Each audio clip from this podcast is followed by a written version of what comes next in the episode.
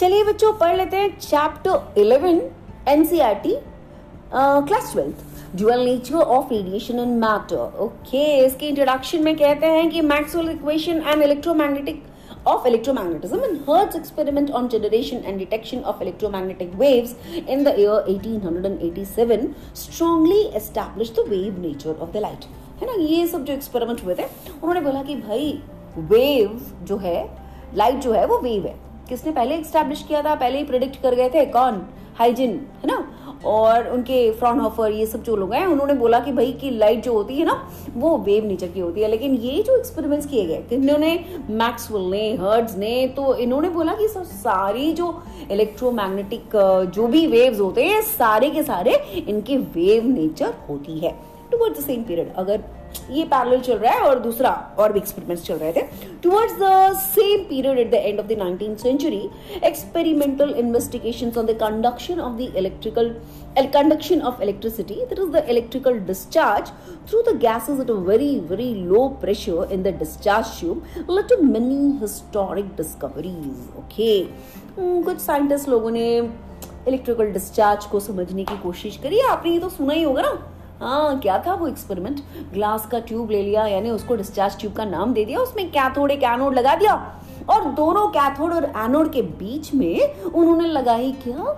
एक potential difference अब cathode और एनोड के बीच में अगर पोटेंशियल डिफरेंस रखा हो ना, बहुत बड़ी वाली तो ये जो गैस के अंदर से भी ना एक इलेक्ट्रिकल फ़ील्ड बन जाती है। अब इलेक्ट्रिकल फ़ील्ड बन जाती है और ये जो ट्यूब है, इसको हम कहते हैं डिस्चार्ज ट्यूब अब क्यों डिस्चार्ज ट्यूब कहते हैं? क्योंकि इसके अंदर गैस भरी जाती है. कैसे? बहुत ही लो प्रेशर आपकी किताब में दिया होगा, ध्यान से पढ़ना.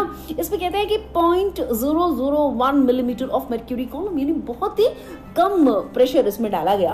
और discharge took place between the two electrodes on applying the electrical field uh, and a discharge took place between the two electrodes on applying the electrical field to the gas of the discharge tube ठीक है जैसे मैंने बोला कि यहाँ पर discharge शुरू हो गया a fluorescent glow appeared on the glass opposite to the cathode the color of the glow of the glass depended on the type of the glass it being yellowish green for the soda glass देखो discharge tube को तुम किसी भी glass से बना सकते हो। और ग्लास की मटेरियल को चेंज कर दिया तो ये जो कैथोड रेस निकल के आ रहे हैं या फिर जो भी डिस्चार्ज हो रहा है उस डिस्चार्ज को अगर आप फ्लोरोसेंट ट्यूब में जाकर के उसको हिट करने दोगे तो सॉरी ग्लास ट्यूब में हिट करने दोगे तो वहाँ पर एक फ्लोरोसेंस पैदा होती है। हम्म, वहाँ पर कोटिंग कुछ लगा दी जाती होगी जिंक सल्फाइड या समथिंग की तो ये जो चार्ज पार्टिकल्स या डिस्चार्ज ट्यूब में से जो भी निकल रहे हैं वो जाएँगे और इस सब्सटेंस यानी जिंक सल्फाइड को हिट करेंगे ग्लास ट्यूब में तो वहाँ पर कुछ फ्लोरोसेंस प्रोड्यूस होती है। मैंने चमक प्रोड्यूस होती है, चिम चिम चिम चिम चिम चिम, है ना? इसको फ्लोरोसेंस कहते हैं। और ये किस बात पर डिपेंड करती है कि भाई ग्लास तुमने किसको यूज़ किया? सोडा ग्लास जो कॉमन सा ग्लास होता है ना, हमारे घर पे होती है, जो भी कांच ले लो हाँ? जो कांच बना रहता है ना, जो नॉर्मल कांच हाँ? जो चाय वाले के पास में जो ग्लास होती है, और आपके टेबल चेयर्स पे लगी होती है, खिड़कियों पे लगी होती है जनरली सोडा ग्लास का होता है ना? तो सोडा ग्लास के से बनाया गया अगर आपने डिस्चार्ज ट्यूब लगाया तो उसमें जो फ्लोरोसेंस पैदा होगी वो किस प्रकार से होगी? तो बोले येलो ग्रीनिश कलर की कुछ फ्लोरोसेंस पैदा होती है।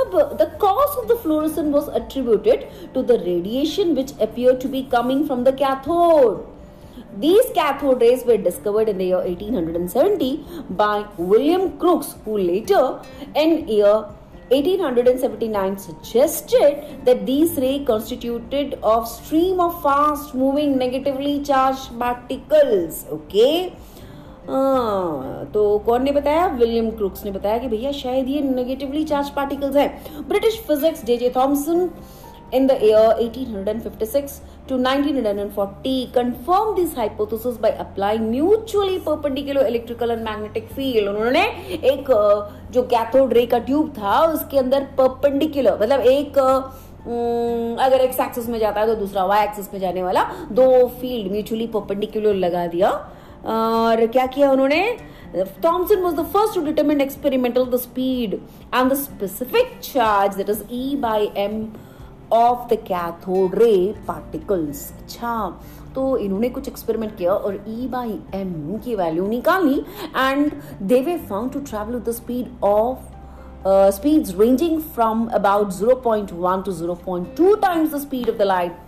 Three into ten to the power of eight metres होता है ना लाइट का स्पीड हाँ हाँ हाँ उससे पॉइंट वन टाइम्स और पॉइंट टू टाइम्स की स्पीड मतलब काफ़ी स्पीड से ये इलेक्ट्रॉन्स या जो भी निकल रहे थे वो ट्रैवल कर लेते the presently accepted values of E by M अरे अरे बोलो बोलो बोलो ई बाई एम की वैल्यू कितनी होती है? ये तो मालूम है ना केमिस्ट्री पेपर ने पढ़ा था। 1.76 into 10 to the power of 11 coulombs per kg. Further, the value of E by m was found to be independent of the nature of the material or the metal used in the cathode, emitter or the gas which is introduced in the tube. अरे cathode ray का जो experiment कर रहे थे gas discharge tube में कुछ भी लो cathode ray का कुछ भी मटेरियल लो सारे के सारे में ई बाई एम की वैल्यू सेम इसका मतलब इसका मतलब ये कि जो पार्टिकल निकल रहा है, वो सभी में होता है है ना ई बाई एम की वैल्यू फिक्स्ड यानी कि ये जो ई बाई एम यानी कैथोड रे किसी भी पार्टिकल से निकलेगी मतलब ये तो बहुत ही भाई, बहुत बड़ी डिस्कवरी हो गई। हाँ यही तो था ना डिस्कवरी ऑफ़ इलेक्ट्रॉन इन्होंने बताया कि भाई, ये जो पार्टिकल निकली ना इलेक्ट्रॉन यहाँ की हर हर किसी में होती है यूनिवर्सल यस ठीक है? अब इसी में नेक्स्ट एपिसोड में देखेंगे कि भाई, कि अगला पैराग्राफ में इसमें क्या कहा जा रहा है।